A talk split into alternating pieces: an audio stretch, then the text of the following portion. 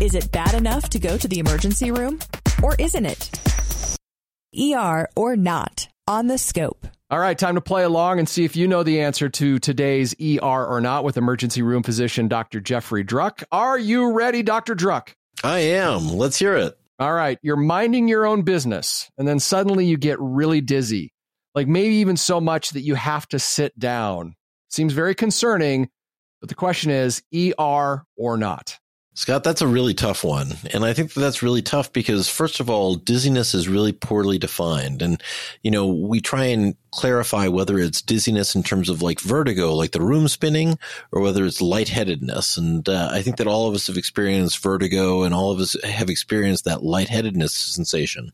And there are a lot of different causes for both of those. One of the things that we always worry about when we talk about dizziness is we worry about stroke.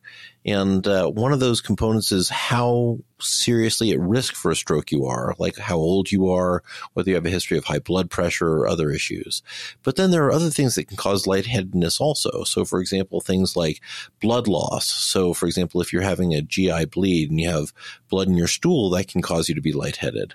Um, similarly, we always worry about in women that um, that might not know that they're pregnant that they could have like an ectopic pregnancy or a pregnancy in the wrong location that can cause internal bleeding. Um, similarly, we worry about heart issues in terms of someone having an arrhythmia and that arrhythmia causing them to feel lightheaded. So we really get concerned whenever someone says dizzy, and so it's really hard for me to tell people to stay home when they when they feel dizzy.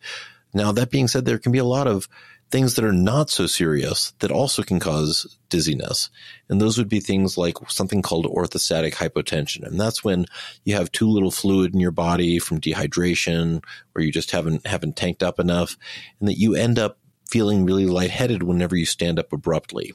And so those are the other things that, you know, we want to make sure that you don't have something serious and something life threatening. So it's really a tough call from that perspective in terms of assuring people that they're going to be fine. So, how do you handle that? Like, if a relative or a friend called you up and said, I'm dizzy, should I go to the ER or not? Like, that's the magic question, right? Like you said, it's difficult, but yeah, I, I, think that part of it is we start asking questions around what the circumstances were that uh, that had someone feel that way. So, for example, if somebody just stood up, then it's a little bit more likely that it's orthostatic hypotension.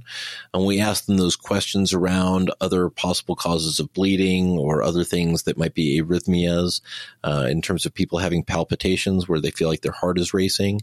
Um, similarly, we sort of do some risk stratification based on how old they are and what other medical problems they have. And so when I get a call from a family member that says, Hey, I'm feeling really dizzy, I try and suss some of those things out and figure out which elements I'm concerned about. Um, but if anyone is ever worried, and I think this goes for, for any concern that people have across the board, then we always say come to the emergency department.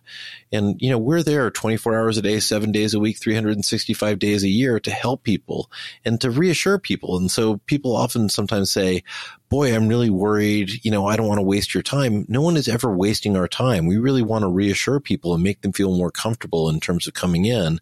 So that way they are able to leave with that sense of reassurance and know that, that things are going to be okay. All right. Final diagnosis, Dr. Druck, ER or not, I'm feeling really dizzy. So unless you're dehydrated for some reason in terms of just being out in the sun for a long time, or you just stood up and feel lightheaded and that passes fairly rapidly, then uh, that might justify a trip to the emergency department.